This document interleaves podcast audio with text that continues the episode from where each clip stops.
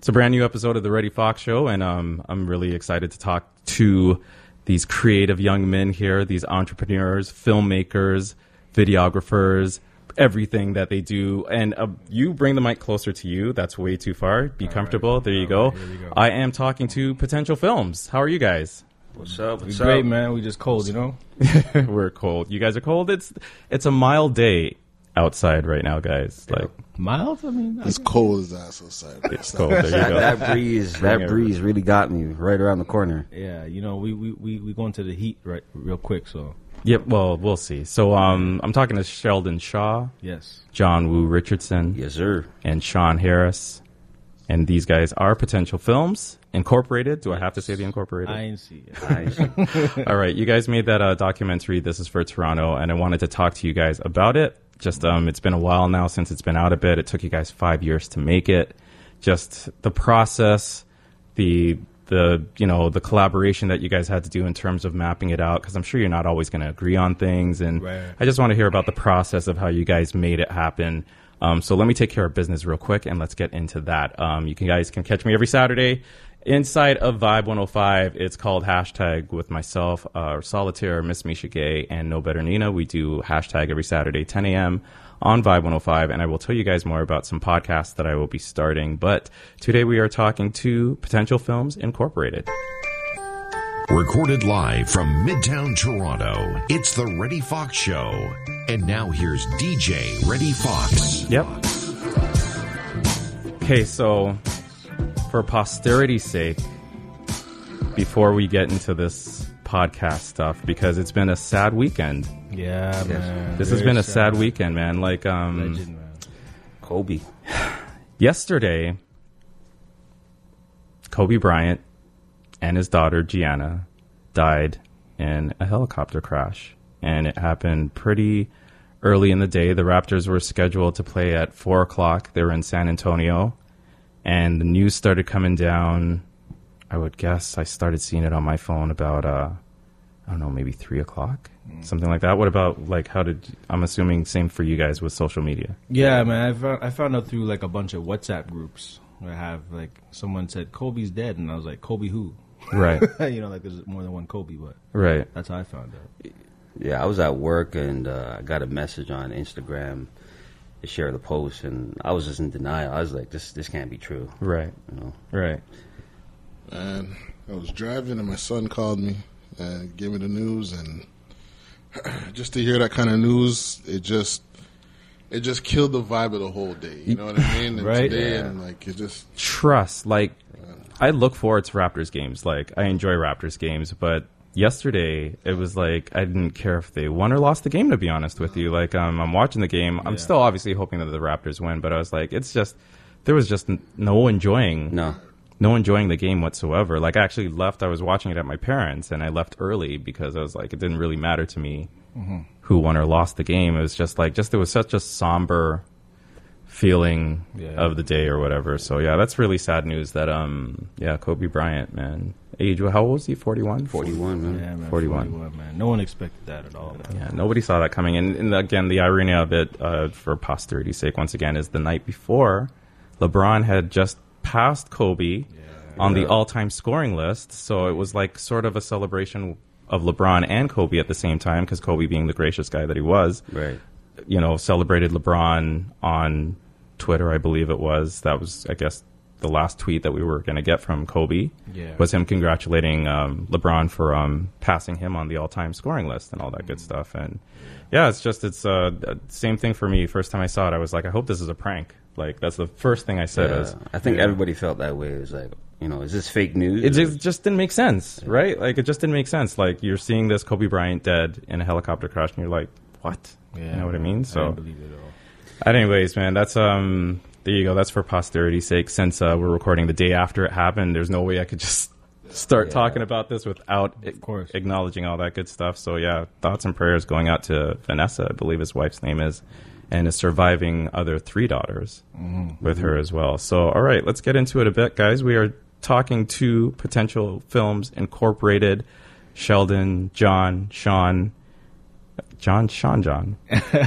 John. I like that. Exactly. Um, and you guys are the creators of the documentary This Is for Toronto. Now, Potential Films Incorporated as a whole, you guys are a video production company. You were founded in 2012, um, specializing in web development, corporate content, television editing services, script writing services. You guys do a lot. Aerial videography, marketing, and branding as well. Like, what was the idea? How did uh, Potential Films kind of coalesce? Uh, you want the long story? Or you want the short story? Hey, this is a podcast. We have no time limit. I will give me not the Cole's notes, but not the Shakespeare tome, Okay, so- like somewhere in between, something like that. So what I'll say is, uh, you know, um, I went to school for film, and uh, you know, after school I couldn't find a job, right? So Okay. I was kind of leaning towards more entrepreneurship, but I didn't know where to get into it. So so happens that these two were already trying to film uh, things, and they bought a few equipment, and they're trying to to create content, but they didn't know how to edit. So um, we had a conversation, and it was like, "Oh, you know how to edit? Oh, oh, I didn't know that." So then we edited a video, which was my first music video because I do music. What was in the video? Uh, it was called "Friends and Enemies," and uh, that was Yeah, the first. produced by Boy Wonder himself. Oh, really? Yeah. Yeah, that was a long time ago. so uh, yeah, we- that was our first video, and I edited the video, and that's how Potential Films was born. 20, 2012, 2012? 2011, Yeah, around there. Yeah, yeah. Probably Okay. late 2011. Okay, and what were you guys doing to kind of um, get out there in terms of letting people know about your services and all that good stuff? Uh, it started off as word of mouth, really, and Yeah. then um, you know Facebook was around at that time, and Instagram was just coming up. Um, Right. So it, it was more so uh, Facebook, maybe Twitter. Twitter was Twitter, around. yeah. Twitter actually was the one we, we were actually more active on, the most active on. Okay. Yeah. Okay. And um, before you guys, uh, what kind of inspired the idea for you guys wanting to do this is for Toronto? Oh well, this is for Toronto. Um, was really uh, something that I thought about uh, because I was watching this uh, documentary called "The Art of Rap" Okay. by Ice T, and uh, he had about sixty rappers in there, right? And I was just like, oh, he had sixty people that he interviewed. So I was like, maybe we could do the same thing, but like maybe switch it up, maybe comedians and artists and stuff like that. So it all spawned from that, and we were already in the club filming and connecting with all these people in the industry. Uh, you know, everybody from artists to comedians to anybody in the entertainment industry. So we already had that relationship in that industry. So it wasn't hard for us to reach out to people Right. and, and get them to interview. But wasn't it though? Because you guys interviewed damn near 70 people Yeah. for this. And I just, me learning now from having the podcast, it's not easy. Yep, yep. It's not easy A lot to of get people, people. cancel. Yeah. Yeah. So, what was how was that for you guys? Because over the course of five years, I'm guessing that happened a lot. Like, how frustrating was that? Did you come up with a system to try to, or were you just woo-sawing every day? Like, what? It was it was a hustle, man. You wake up one morning, you think you have an interview, and then by the end of the day, someone cancels, and you just got to keep it moving and move on to the next interview. right. So you know, say we had a list of like hundred people, some people got cut, and that was just what happened because they didn't answer the call. W- were people being like, um, I guess, for lack of a better word, like disrespectful with uh, with your time? Um, I I- can't I, can't speak on that. I mean, everybody has their own schedule. If it, it just didn't work out, so Okay. I'll say this, you know, like the pitfalls of doing interviews. Like one person that we actually were supposed to interview, I won't say the person's name. You don't have to. But we went to the person's house, and we had a time scheduled up, and they didn't even show up How- Yeah. So you were waiting for this person at their home? at their home, and they didn't show up, and they didn't even like cancel or anything. they didn't give you a text or a Not even up the next day, nothing. to say I apologize. Nothing. nothing. Nothing. Uh, Come on, you guys. You don't have to say the name, but you can at least admit that must have pissed you off. Oh yeah, we were mad because we, we we scheduled the day for this interview, right? We we canceled things. We made sure that we were all available. You know, we drove all the way there, Right. and sometimes that happens. That's well. That shouldn't happen though. Um, I don't know. That's that's that's disrespectful. that's disrespectful. But um, yeah, it is what it is. Um, so the document again, it speaks to I guess one of the challenges of just making it is just getting schedules to align and all that good stuff. But uh, another part of a big uh, undertaking like this is funding.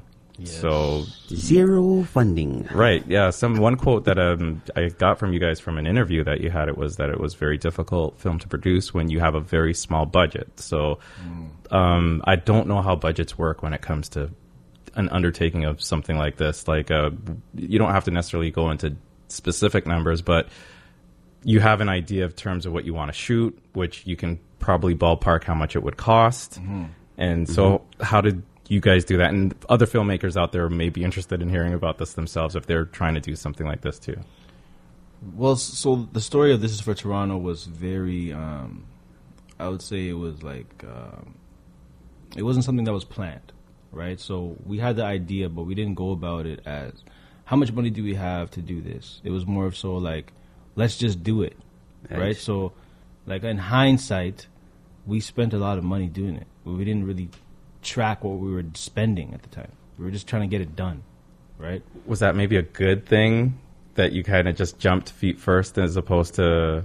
Yeah, it is. Yeah. Because because if we would have if we would have sat down and think, oh, how much is gonna cost? nah, It wouldn't happen. we're not doing this. There's no way.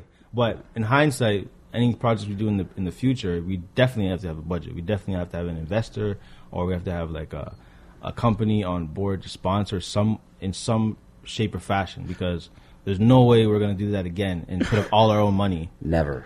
It's- ever. It's, ever, ever, never again. It's a lot, man. right. A lot of time and money spent. Right. Right. Yeah. it was worth it. and just and just like the, the whole process of you just convincing someone to get an interview is another thing because not everyone's just going to say yes right away I guess right you have to convince them you have to because you guys got some heavy hitters in the yeah and, and that and that took time like Right. you know like the pitch is what's really most important how did how did you guys pitch it to someone? so it kind of changed over the years so um, at first it was kind of just about you know we're going to do a documentary about um, the screw face capital Is that the way you presented it? that's no, not, no, not no, like no, that. Because remember, yeah, it was called it was called something else. You want to tell me? What yeah, it it was was called the Eyes first. The Eyes of? It, Toronto. it was called the Eyes of Toronto. first. And so then, we had to change the name yeah. to this or Toronto because you know the name. No, the the name was taken Yeah, Okay. from from um, some news outlet, a big news outlet. I can't remember who it was, but it was probably like a big like some something around the lines of like Bell Media, like one of those big companies Oh, had, okay. the, had the name. I think it was Yeah. 640 News or something like that. okay. Anyways, we we changed the name, and then when we changed the name, the whole um, premise changed, like the synopsis changed, because somebody told me um, we were pitching it to them as like you know we don't really support each other here, and we were trying to like that type of vibe, Right. and right. they were like that's kind of negative, you know, and then we kind of changed it from there.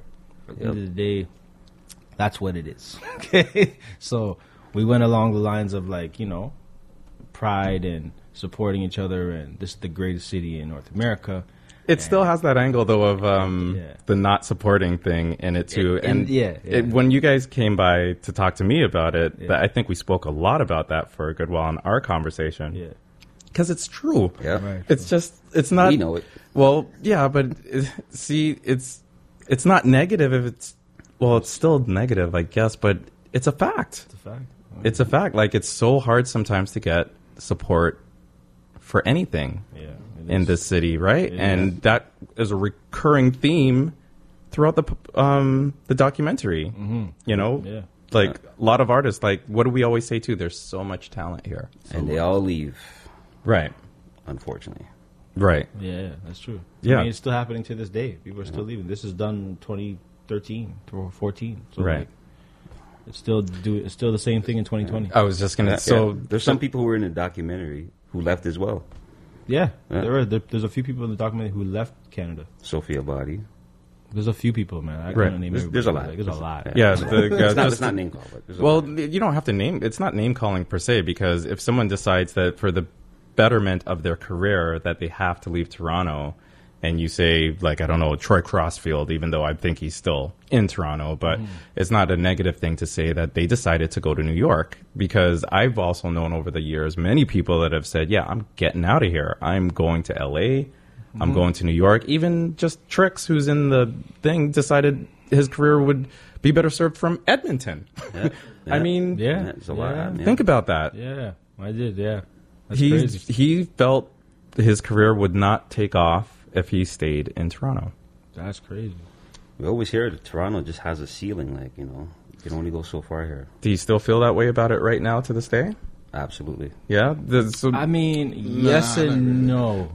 or- So okay, well, Shawn, go ahead. Not really. You can make stuff happen here now because Hold it a little closer to you. Sorry, you can make stuff happen definitely more now because of the help of Drake opening the doors Right. to certain things in Toronto. See, people But- in the states are looking at Toronto like but Toronto is the big thing, but us down here know what it is. Like you, you, you gotta leave. You know what I mean? If you just want more things to happen. Really, it also depends on what you're trying to do. because if you're if you're an artist, you gotta leave. okay, yeah. if you're if you're trying to make hip hop music Right. or R and B music, you have to eventually leave. Okay. Well, I would I would have hoped now with the internet being what it is that it would level the playing field somewhat. That you can get if the music is good, it I always believe it should rise above the the crap. Basically, like the, Yeah. good stuff should always rise to the top. So if your stuff is out there, but you still need support in a lot of other ways, I guess, other than Yeah, just Yeah. putting out the music, right? And I guess that's where it comes in. I don't know to um it's just even even our media outlets are still not as strong as as uh, other markets, and it never will be on that level. I'm talking about urban music, right. right? Right. Um, it still hasn't progressed really. Like we have maybe like one or two urban stations in the city, and that's not enough. Right. You know what I mean? Yeah. and that's that's a big problem.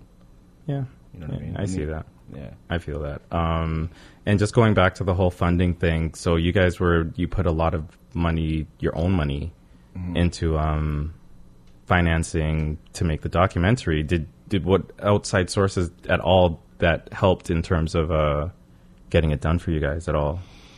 No, I mean there was a few companies who had interest, but they never followed through.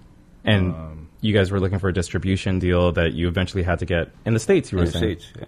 Yeah, we got a distribution deal in the states. We wanted one in Canada first, which makes the most sense because it's you know it's about Canada, Right. but that's not how it is. So we Right. had to do what we had to do. Um, right now, we're just trying to. Like I think a year ago, we just brought it back to Canada because we had a deal where we couldn't put it out in North America.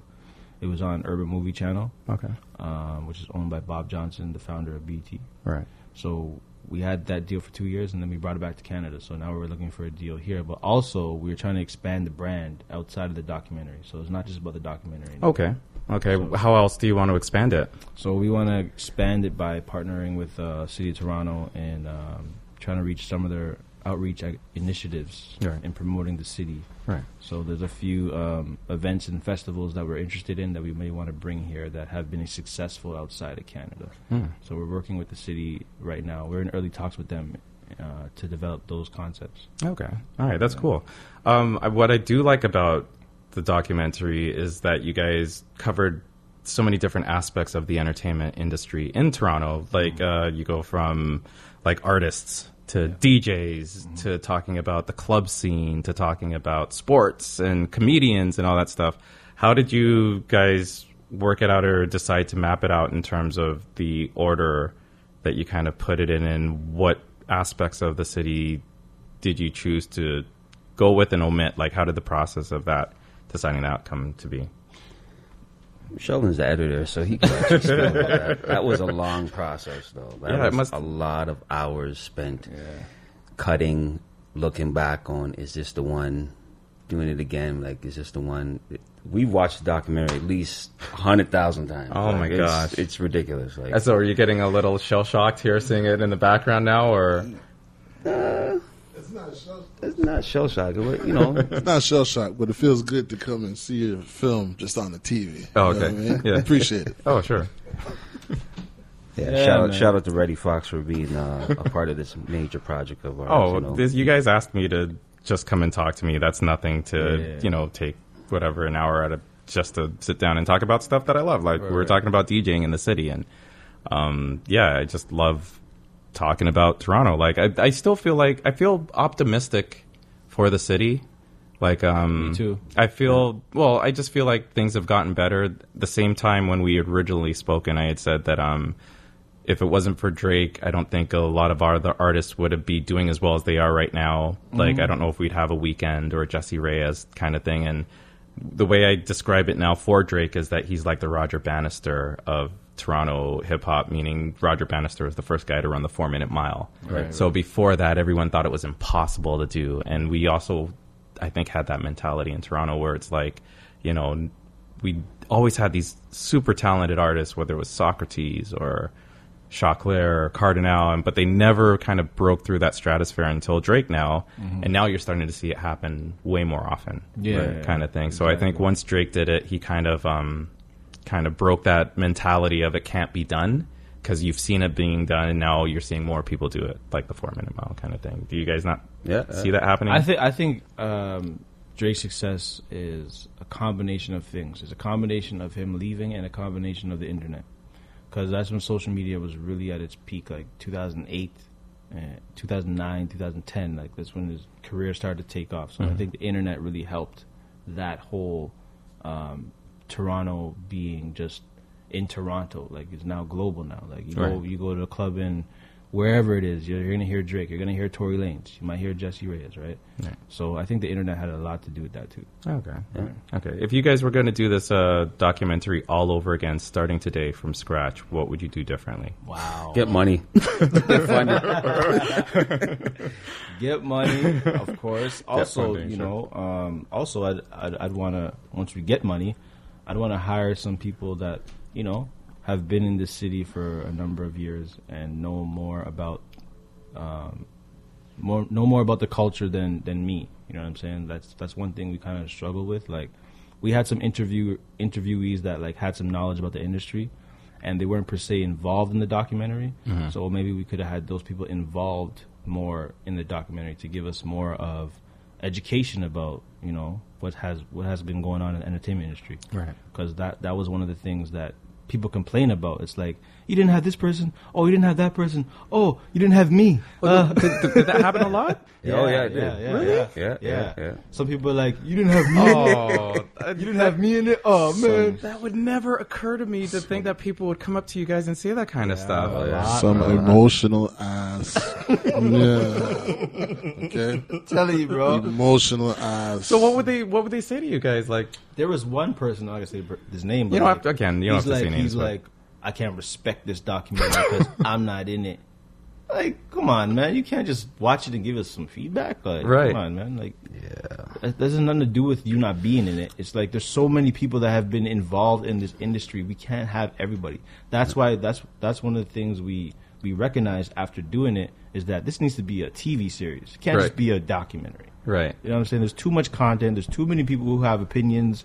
There's too many people who have things to say. Right. So that's why we're trying to do this unreleased uh, footage because there's so much footage out there we haven't put out. The director's And, cut. yeah, and we can put out more stuff. We can interview more people, and we could just make this a real brand, not just one documentary. You know what I Right. mean? Right. Yeah. Yeah. Wow. People and their feelings, eh? Oh, yeah. So if you get that phone call, please answer so we could uh, get you in the next one there. you know? Man, that's crazy. I I would even think of that. Well, some of the people that were in there, Ian Espinay, mm-hmm. Evan Great Evidante. I don't know if I'm pronouncing it right. You can even call out some names here too if you want. Farley Carlos Flex. Promo was in there. Yeah, Carlos Promo. He was in there. Gail Phillips. Josh Start from scratch. Yeah, Josh. Wisdom, he's the most hilarious person. Like he's just spitting like angry fire for, for his for the for the whole forty five seconds accumulated that he's in the documentary for. It's just pure. I can't believe it. The DJs won't. So much more. was- I'm actually because of watching the documentary over and over, Yeah. getting ready to talk to you guys today. I'm like, I have to get uh, wisdom in here immediately, like as soon as possible. Like I already set it up. Like he's coming in a couple of weeks because Okay, nice. yeah, because he's just um yeah he was just so passionate about again not to harp on it, but the lack of um, respect or the lack of support. Yeah. And the bandwagon jumping too, that seemed to be a big thing for him where he was saying like people won't play stuff unless they think other people are gonna like it and people won't like something if they don't think other people like it. And yeah, it's uh he was yeah, just spitting fire. Um, I did like to in the documentary that you guys made an effort to showcase new talent. Yeah, yeah. Yes. Why? Why was that so important to you guys?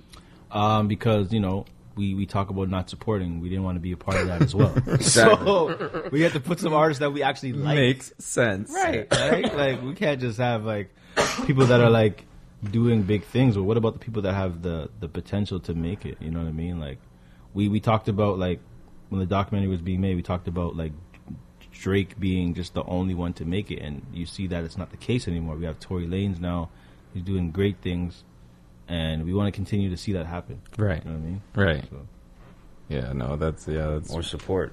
Yeah, that's pretty crazy. And um, yeah, there was uh, Layla Day, um, Lil Jax, who, who I found super fascinating because he's got a stutter, but he still spits and rhymes, and there's no stuttering, obviously, when he's rhyming. Like, how did how did you guys discover Lil Jax?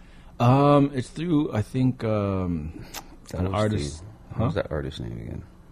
It's Captain Hooks at Captain the time. Hooks, yeah, at the time. He, He changed changed his his name, name. again to Moon, Moon Monaco Light or something like that. Yeah, Anyways, Monaco Light. He was he was working with that artist. He was writing for him and doing hooks. So um, I always see him posting him his stuff, and um, that's how we reached out to him. But I don't think he's even rapping anymore. Oh no, really? I think he just he got out the game. Oh, I can't find him on social media at all. Well, you can't just rap to talk to people. Like, uh, really?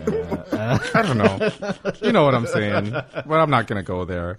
But still, a little Jax, I was like, so I was just so surprised that the, he had such a pronounced stutter. Like it was so strong. Yeah, but when he was rapping, it was just like it was just flowing, and it was just fine. And it's just like, wow, it's so crazy that it doesn't affect him for rapping. That um, that it does otherwise. So so it's been a while now since you guys have done this documentary and you've had time to kind of let it digest and kind of wash over you and you're not I suppose as emotionally attached to it as you were even say 4 years ago or whatever. So Yeah. now that you've had some time to get a little objective distance from it, how do you guys feel about it overall and as well as the reception of it? That's a good question, man. Um, I feel like we accomplished what we said we were going to accomplish, which was getting distribution. Right. Because I feel like um, we said from the jump we never wanted to just put this on YouTube. It's okay if it ends up on YouTube in the end, but in the beginning we want to have like some type of distribution outside of where we live. Right. So that's what we did. So I think I'm, I think I'm pretty happy with what the outcome would could be, what what what it was, and where it's going. Right. So I don't know what how these guys feel, but Yeah, I'm happy where where where it uh, ended up. Uh, I mean, we tried to get it into TIFF, that didn't work. Okay. But um, you know, takes time for people to believe in the city. Right, right. That's facts. It's So- facts on the ground. Um, I'm happy at uh, where it is. Um, I, the only thing I would say is, I thought that we would have got a lot more support than we did me too. from Yep. from Right. the people that, especially the people that who were in the actual documentary. Rex. You know, um, it was kind of like, you know, they did it, but then they didn't want to promote it because I don't know what their reason is, to be honest, but it just didn't make any sense to me. Right. You know, but So you guys were a bit surprised by that at the time, I guess, or Very, it's Very like, surprised. You know, people were excited to actually be interviewed, and then when it comes out, it's like, you know, we expected them to like at least put it out, like just to promote it, like Right. once, at least once. Right. once is fine. Like Right. I'm not gonna ask you to do it every day, but right, you're in it. You agreed to be in it. You know, I, I assume you'd promote it on some level. Mm-hmm. You know what I mean? But that's not that's not the case. But going forward, we know what to expect now. right. Exactly. So we won't be relying on people to do that next time. Okay, well, going forward, um, I think I read somewhere that you guys are your next film is about the Toronto basketball scene. Is that Not Toronto basketball. Scene. Okay. So Okay. you- I know you read that in the article. Sure. Um, the guy who wrote the article. didn't know what he's talking about? No, he did not. he, he didn't write it up properly. He didn't write it up properly. Okay, That's not what I said. First of all, Okay, but it is about basketball. okay, and I don't want to go too much into it. But Okay. It's a big project, and we have some partners on board right now. We're just trying to develop the content right now. Big Okay. things. But once big things. once we once we get close, which we are getting close, we're actually going to um, Miami in a couple of days for Super Bowl. right. And we have some uh, business out there, so. Um, once we do that trip, then we'll start to develop this documentary series that we're working on. Okay, wicked. So that, I'm, I'm looking forward to hearing more about that. Then please let me know. we'll talk about that after. Okay, you can you can at least let me know. So um, yeah. I want to thank you guys so much for coming out. Mm-hmm. Um, you know, it was I thought it was a great thing that you guys did because we need more stuff like this in terms of celebrating Yes. Toronto. And we want to continue to do more. We Right. want to continue to put our, our people out there and promote the city in any way we can, but we need the support. okay, Yes. Toronto, man, come on, man. We need Come on, man. support. We need y'all to to, to to to to plug this this brand, and you know, let's change, let's change the whole climate of the city, man. All right. So you guys out there, if you want to um at least follow Potential Films, you can follow them on Instagram. They have two uh, Instagram accounts you can follow: Potential Films Inc.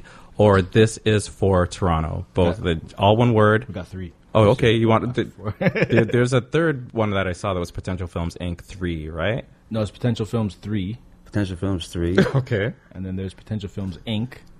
And then there's Potential Films Shawn. Okay. And you know what? And then there's Potential Films music, and then there's Chef Don. Yeah, I wanted to get in that for a second. That that's just another avenue for potential films. We're just adding music Okay. to our catalog. You know. I like that. I like that. yeah. Um, okay, so before we wrap up, I'm gonna ask you guys, uh, what would you advice would you give to uh, someone that's starting out now in filmmaking? It's not easy. I think it's one of those things like anything else. If it's worthwhile to you to do it, you do it. But you, you may not appreciate how difficult it is until you actually try to do it. You know what I mean? Like, um, Yeah. um, what would you say to a, a person that's considering going into filmmaking? I would say watch as much film content as possible. Right Mm-hmm. now, we're in the age of television shows where they're so accessible to everybody. So um, I would say watch as much TV and movies as, as much as you can. Um, depending on what role you want to play, I would say um, go to nofilmschool.com. Nofilmschool.com. They have a bunch of blogs and articles about film. They have scripts you could read. They have different cameras they're suggesting you get. So um, also, if you want to m- make a film, just go out and do it. Don't think about it too much. Just go out and do it, and you learn better from trial and error. I agree. I agree. And just get out there and network. You know, sometimes you you may find someone who's in your neighborhood doing the same thing and have the same passion and dreams, and connect with them and build. That is the a- city really just needs to build together, and things will work. As a filmmaker, how important is networking? Like, it oh, seems like It's every day. Yeah. We're on social media every single day. Do you like being on social media? Like, is it something that you like? You're part of cool with life. doing? That's like, I I, forg- yeah. uh, but I, I'm saying obviously it's part of the job. Like, same thing for me being a DJ. Like, there's no, you can't, no one will take you seriously as a DJ if you didn't have an Instagram account. Even though I would, Yeah. if I didn't DJ, I'd have nothing to do with social media whatsoever. But Mm-hmm. same thing now for filmmakers. This is not something that's ever occurred to me before to say how important your network is. But obviously now that you say it, but does it come naturally for you guys for networking or? Uh, social media helps a lot with that. Yeah. Um, there's a lot of different platforms for filmmakers that you can use. Um, Instagram, obviously, one of them. Uh, Facebook is always good. Um, IMDb is all, all obviously the, the you know the heaven of filmmakers. You know what I'm saying? Like if you want to actually be in the film industry, you should definitely be on IMDb, and you should definitely network on there. Um, also, LinkedIn is great for that too. Right. You need to get on IMDb. Yes. you I didn't see you on there. I saw you on there. Yeah. I didn't see you on there. Shawn, I didn't see you on there either. You guys need to get on there. Thanks Yeah. for calling me out. very very very important because like Right. every every movie Yeah. you watch every tv show you watch everybody has imdb Right. You know Okay. saying? it's not hard to to reach out to these people that are actually a part of bigger productions Okay. Anything else that you want to, people to know about what you guys have coming up or planning, or if they want to get in touch with you guys for your services and whatnot? uh, if you want to get in touch with our services uh check out our website potentialfilmsinc.com also all of our social media platforms instagram facebook twitter uh, linkedin um, yeah, just stay tuned to what we're doing. We're working on a few um, major projects in the film industry, and uh, be patient and uh, just watch. You guys got to let me know what you guys are doing. Yes. Okay, so let me uh, let everyone else know out there. I actually am starting to host. I already started. I'm co-hosting a podcast now about movies. Actually, it's called the Honey Wagon Podcast. It's me, Andy, and Lou, and we review movies. And actually, we'll be putting out an episode soon where Nice. we're reviewing 1917. Okay. Um, have you guys had a chance to see any of the Oscar films That's so Oscar, far? That's the Oscar film right there. Yeah. I seen 1917 last night. Right. Oh, you just saw it last night. Bruh. Man, It's crazy, man, right? One man. shot? One shot through the Yeah. whole. That's I Well- think it's two shots. Uh, it's it's at Still, least four. still. it's at Four? least four. So I four. said That's because still insane. Bro. Okay, Yeah, yeah. yeah, before we get out, let's just talk about this real quick because Yeah, yeah, yeah. that was part of the thing that was intriguing to me for 1917 is the one-shot concept or Yeah, whatever. yeah, I I found it to be boring after a while in Birdman. They tr- also tried to do like that, that. But um, Sam Mendes is a great filmmaker too. So, but the first thing I was thinking when I was going to watch it was I'm going to look for where the cheats could be. Mm-hmm. You know what I mean? Yeah, As yeah. filmmakers, you guys know what I'm talking about in terms of where you know he can splice from one shot to the next. Yeah. It'll still seem seamless if it's even if the screen is black for even one second is all it takes for them to Yeah. obviously move from one shot to the other. So once I saw a couple of cheats, I was like, okay, it's not really one shot. There's no way you can really shoot a film like this in truly one take. It just can't be done. Did you see the behind the scenes of that film? Yes, though. Oh my God. madness. That's what made me want to watch it. 'Cause I'm like, there's no way these guys practiced for eight months. yeah, No filming. I mean, they're filming, but they're not using those shots. right. They're just filming it for like research Just- purposes. Like, more so than research purposes, just for coordination, Yeah, because coordination, everyone yeah. needed to know where they needed to be, where the cameras were going to be, and Yeah. whatnot, because they were really trying to do it in one take, Right. Which makes sense. But yeah, that's one of the things the actors had said is that I've never rehearsed so much for stuff before the cameras actually rolled before for Mm. Yeah. film in his life, kind of thing. So yeah, if you guys are out there and you're filmmakers or film lovers, definitely check out 1917. Please also go check out Parasite. It's so good. I see. I heard that, I heard that was good too. Hold on, I got a question for you. Sure. Yes, I know you're gonna ask. I know you're gonna ask. How did you like Bad Boys Three? I haven't seen Bad Boys 3 yet. Yeah, no, it's on my to-do list, but I had to go see 1917 because of the uh, show I'm going to record. But because it's been getting such good reviews, I'm going to go see it. You damn You right. should I'm, see it. I'm going to go see it. Like, um, I would have gone and seen it no matter what, but I'm happy that it got good reviews so that I feel like I'm going to enjoy it when I go see it. So, you guys, uh, everybody, again, thank you guys so much for coming out. Thank, Thank you, you again. Us, man. Honestly, and I, I will want to talk to you guys again about the secret project. Yes, um, when off- when you can off. tell people more Okay, cool. and all that good stuff. So everybody out there, thank you so much for listening to the Reddy Fox Show. I will have a new episode coming out real soon. Let's end it off with words of wisdom. We're going to end it off with uh, words of wisdom from Spike Lee, and he's got advice for people out there, for new filmmakers as well. So thank you so much for tuning in to the Reddy Fox Show.